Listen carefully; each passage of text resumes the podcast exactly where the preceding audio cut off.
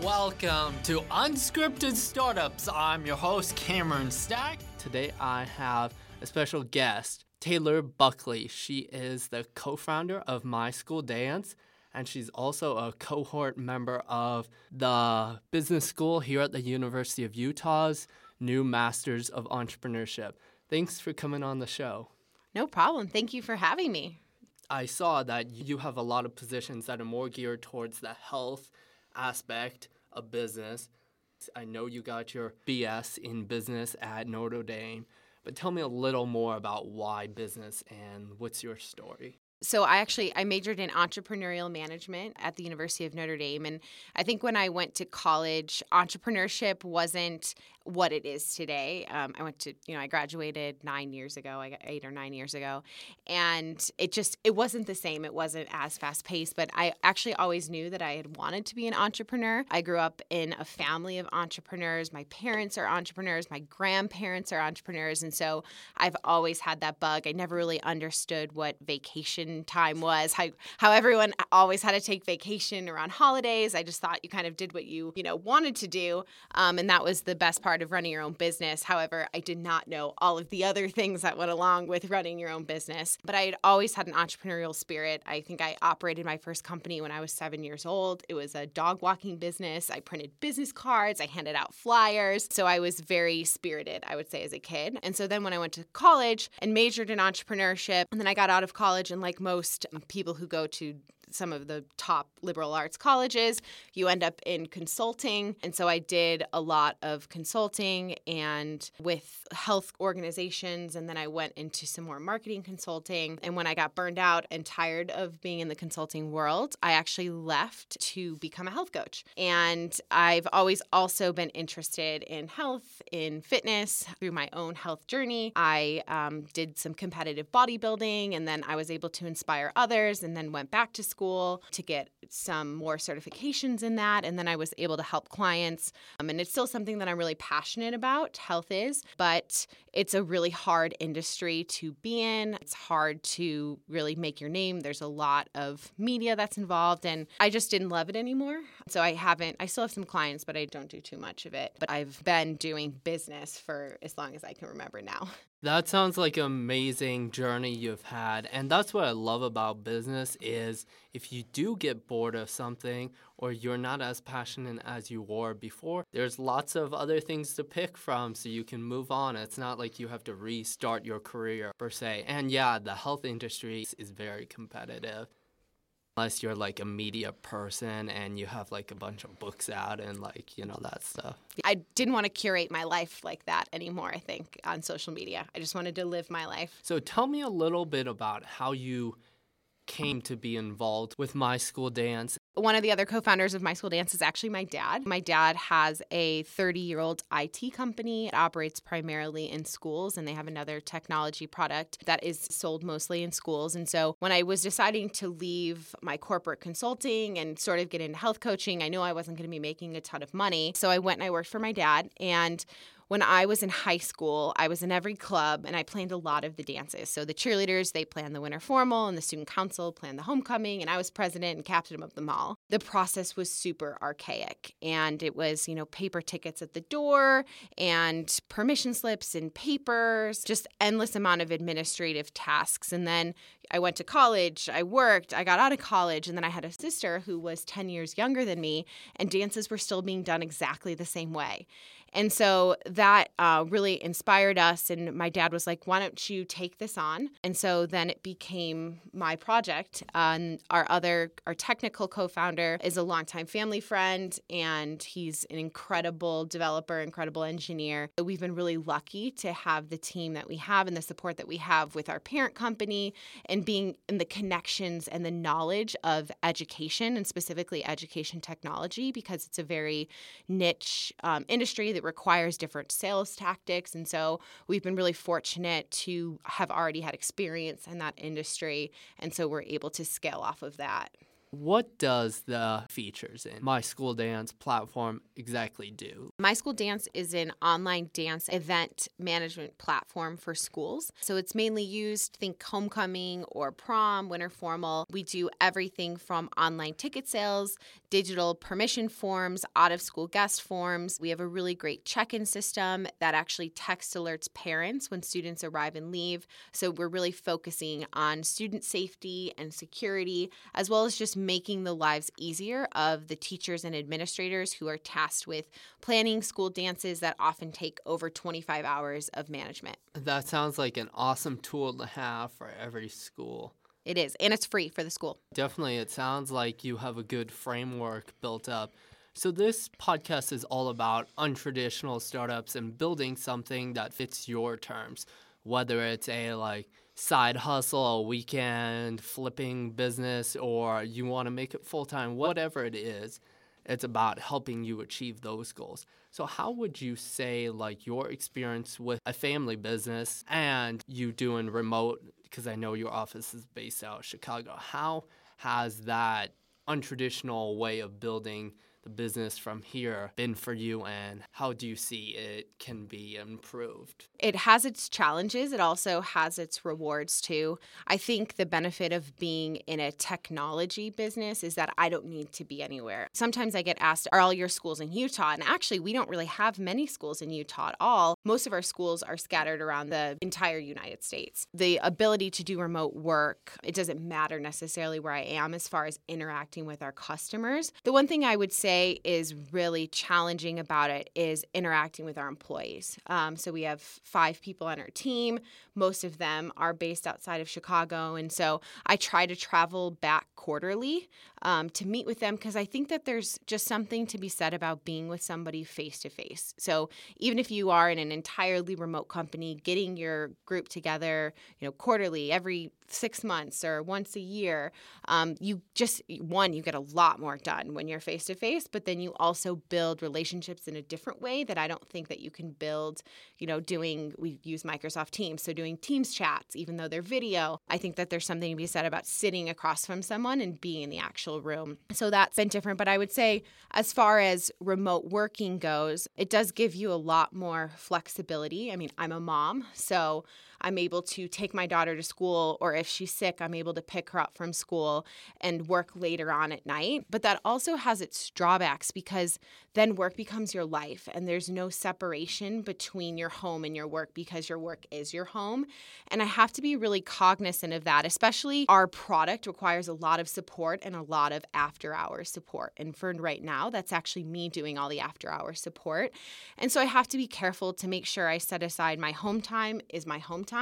And then, you know, I the people who have a support issue can wait an hour until my daughter goes to bed and then I can get to their issue. But there's definitely a lot of late nights and a lot of early mornings, which might be perpetuated by the fact that I am at home and I'm not driving to a location all the time. Although this year I am being in this program. You definitely have to create that balance and it really doesn't matter like if you put in all your energy into the startup and then you keel over and die the business isn't going to do anyone any good. So like it's important to like weigh it out and like figure out when you need to like maybe take a little pause or focus on your health and stuff like that. So i so what has been one thing that surprised you while building this business? One thing that's definitely surprised me about building this business has just been almost like the difference between something that you create and that you build in your head, and then when you get it into the marketplace and you realize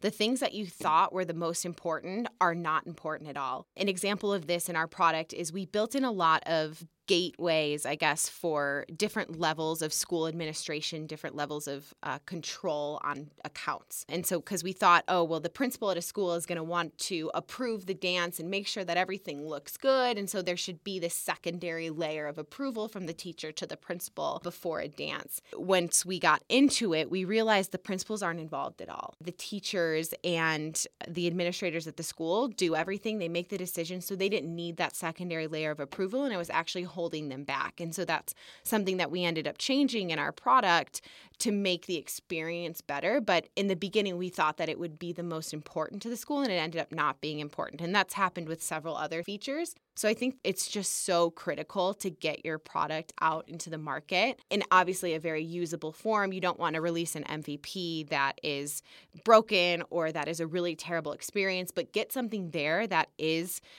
something that they can use and give you feedback on and use the people your users as testers for the product. Yeah, I definitely think that's critical and I know that's why when people are doing physical products it's really good to have something even if it's like cardboard or a plastic mold just so people can like feel it, touch it, you know, see how it looks, but with tech it's obviously a little more complicated. So how has switching from mainly health over technology. How has that been? What have been some things that are the same as like in the health industry, and what are some of the things that are like totally different than you would have expected? So one thing um, that I think is the same, and, and that's really been a lesson in every area that I've I've worked in or that I've interacted in is the way that you treat people. Our business as I mentioned is very customer support heavy and in the health industry you're also working with clients. And when I was in consulting I was working with clients. And when you're working with clients, our customer support cases are clients too. There's a lot that you need to do to make sure that they have an incredible experience. And that's really something that I've been able to translate from every job that I've ever worked in is how do I treat someone the way that I would want to be treated? I hate calling a customer service phone call and not getting someone that can help me or feeling like I'm a waste of their time. And so, how do I make somebody feel valued? That comes to the the people who are calling in for support, that comes to our employees, that comes to our vendors or anyone else that we're interacting with is just making them feel like they are the most important person to us. And I think that that's translated from working in health and working in wellness with, with with clients because they are the most important people to you are the people that are bringing you the revenue but also just because they're people. Something needs to be said about that because like obviously amazon built their whole company off of customer service and like getting packages out in two days and stuff like that. What would be some of your tips you would share with other people starting a business who want to get more involved with the customers and make them feel more meaningful, even if they don't have like a huge budget or a huge team? My biggest tip is to get involved with the customer. So, even though I'm the co founder to the company, I talk to almost all of the heads of our schools or the people that are involved in signing up and in creating the product if, now. I mean, I don't think that I'll be able to talk to them forever as we scale, right? But I think that it's really important, especially in the early stages, to just talk to your customers. That's how you know what is needed. After every single dance, we do a debrief with all of our administrators who ran that dance and we say what worked and what didn't work and what could we add to our tool. And that has provided so much valuable insight to us. And then just coming from a place of being treated the way that you want to be treated. We recently got an email from a parent that was just elated about the customer service experience she had had with us. And in my mind, I was thinking, well, you should be having this customer service experience with everyone. You should, you know, leave the conversation feeling even though we weren't entirely able to solve your problem, we did we were able to explain to you, you know, why we couldn't solve the problem, do whatever we could to make it better, to mitigate anything that went wrong. Um, so, just going above and beyond, especially in the early stages of a startup, I think is going to pay off for us tenfold. We have really great reviews on Capterra, and most of them are around customer support and how incredible our customer support is. And I don't think you find that in every tech company. Some of our competitors, if you look on their website, you wouldn't be able to talk to a person. I think that the value of human connection as we move towards a more technological environment is going to be one of the biggest things that sets the successful companies apart. Yeah, definitely. I feel like some people, even if you can't fix their problem, they just want to be heard. Exactly. What does the competitive landscape for your industry look like? It's kind of interesting. It sort of runs the gamut. We focus on a very specific niche. So we do work with schools primarily for their school dances. None of our competitors are really focusing on school dances. They do a lot of maybe broader school events, particularly theater and athletic events. But we think that there's a different kind of value in the social interaction that a school dance creates. And dances have been around since the 1920s. It's kind of awkward sometimes. The guy has to ask the girl, he might not feel comfortable, or even in some situations, the girl asks the guy. And it, it forces you to be put in a situation that in real life you will be put in. You're going to have to ask someone for something that makes you uncomfortable. And sometimes you might get rejected, and that's like life. And then when you're in a room and you're with bodies, I talked about the human connection. When you're at a dance, you're next to someone. Maybe you are taking a selfie on Instagram or something while you're there. But at the end of the day, you're still face to face with a person, and that's teaching you life skills that you aren't just getting from playing a game on your phone or you aren't just getting from, you know, doing classwork on the computer. And since everything is moving to technology, there's very little opportunity for school sponsored social interactions. And so that's something that we are really passionate about and giving schools the tools to make it easier for them to have these types of events. Yeah, definitely. Failure can hurt, especially when you're a young person. But if you're too afraid to ask, it'll never happen, first of all. And I'd rather shoot 100 shots and miss 80 of them than sit on the couch and miss all of them because I was too afraid failure does hurt right away, but later down the road, you're like, who really even cares, you know? no one does. yeah. So I, th- I think that's super important. So tell me a little bit about how the MBC operates and how you're a little bit different from the other companies and just general thoughts on the program. The MBC, the Masters of Business Creation program, is a brand new program that's part of the Lassonde Studios here at the U, and it's been an incredible experience. I would say it's a combination of an accelerator and an MBA in nine months. So it gives you a lot of the things that you would learn in a traditional accelerator, as well as gives you the connections, because that's really the value in an accelerator, right? Is you're getting connected to the network of the people who are running the accelerator. But then it gives you this university support that I think has so much value that people don't even realize. MBA is totally different. You go to an MBA class, you're doing a case study on Procter and Gamble. Well, great. It would take me 100 years to get to what Procter and Gamble is today, nor do I even want to get where Procter and Gamble is. It's a totally different company. But in our program, the case study is your company.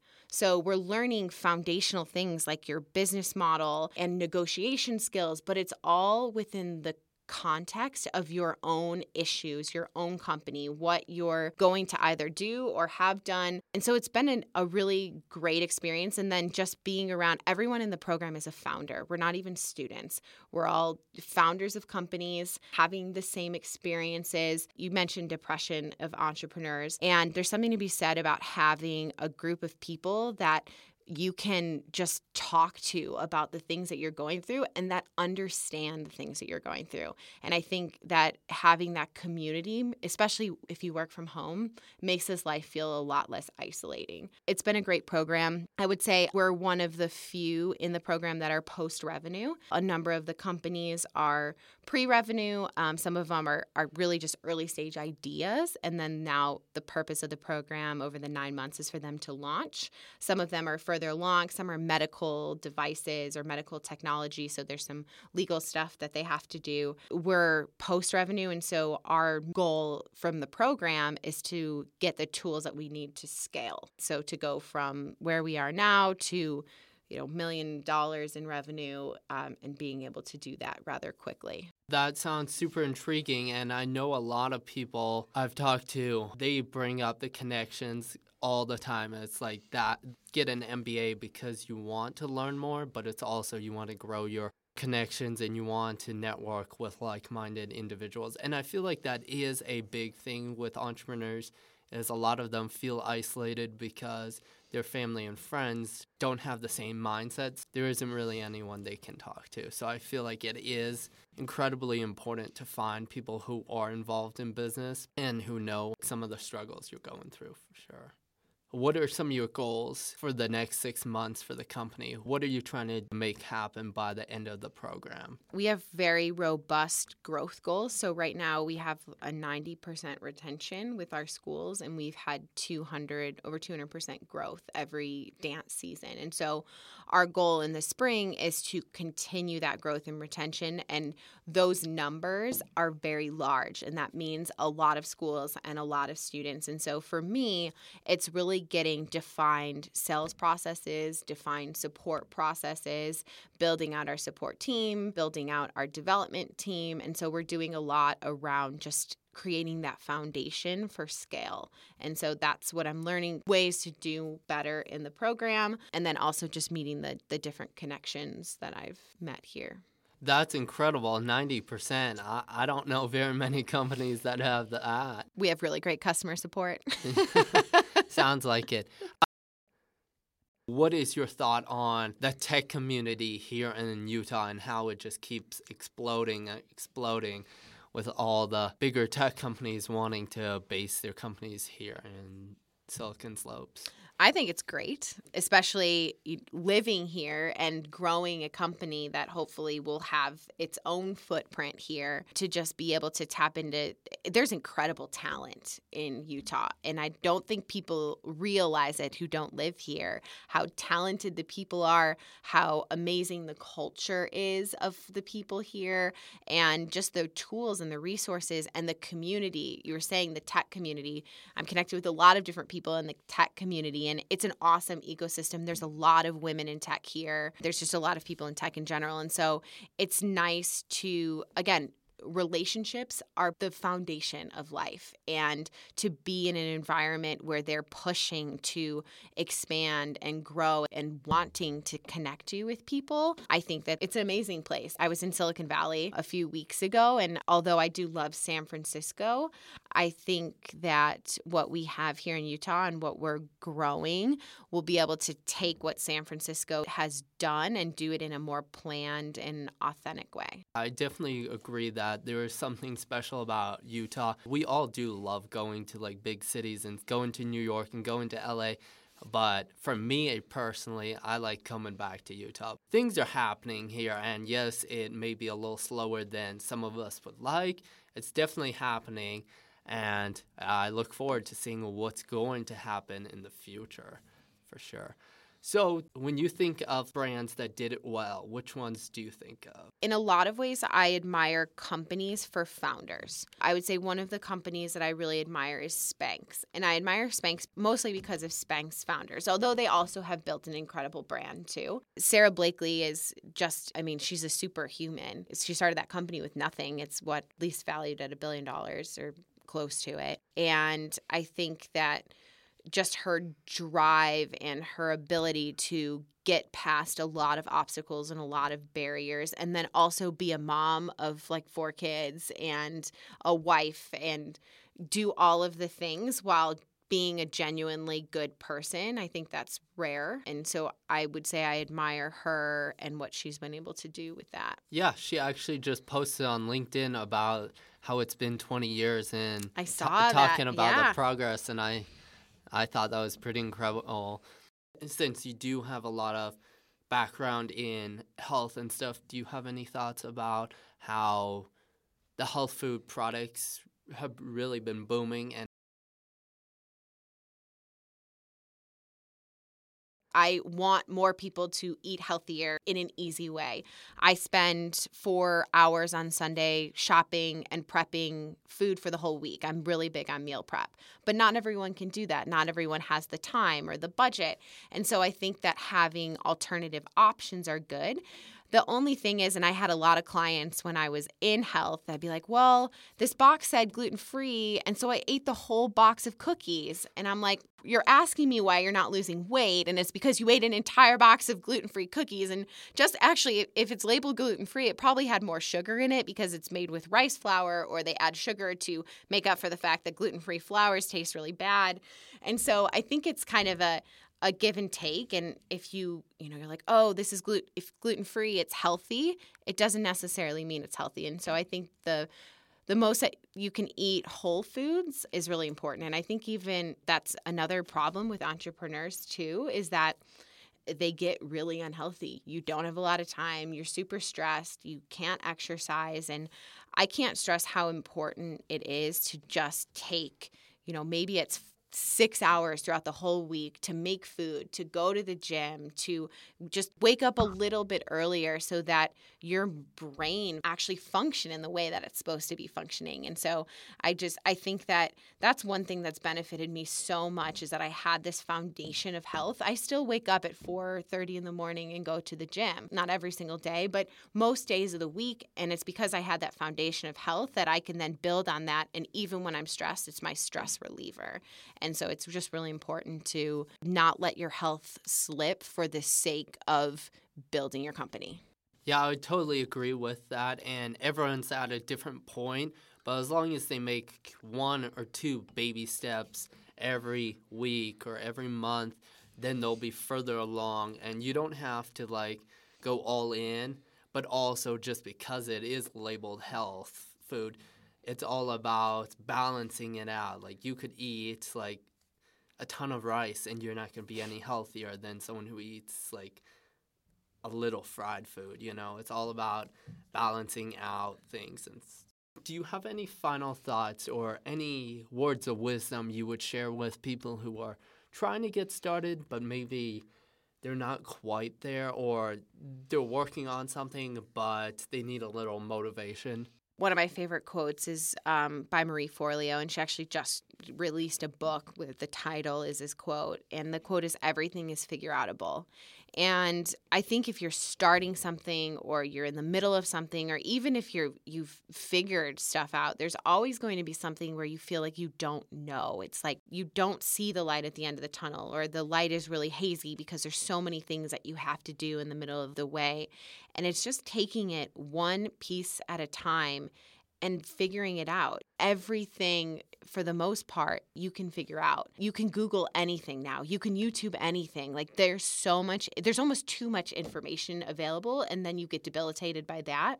But just take it one little piece at a time and figure it out. And you know, I, I don't know what I'm doing all the time, but I'm at least failing forward and putting something together and then seeking other people's help and getting what I need to get done. Yeah, yeah, I totally agree with that. You're never going to be 100%, but if you can get started and get the ball rolling, you will be able to figure out what needs to be tweaked and stuff.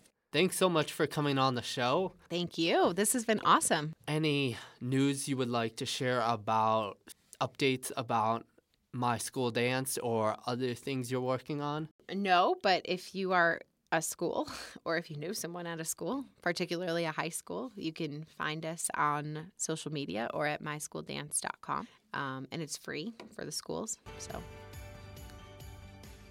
I hope you guys have an incredible week and don't forget to live life 1% better each and every day. Smash that subscribe button and start downloading each and every episode of our podcast. It only takes than 30 seconds and it means the absolute world to us. Until next time, this has been a Unscripted Startups production. Don't forget to check us out online at unscriptedstartups.com or on your favorite social media platform at Unscripted Startups.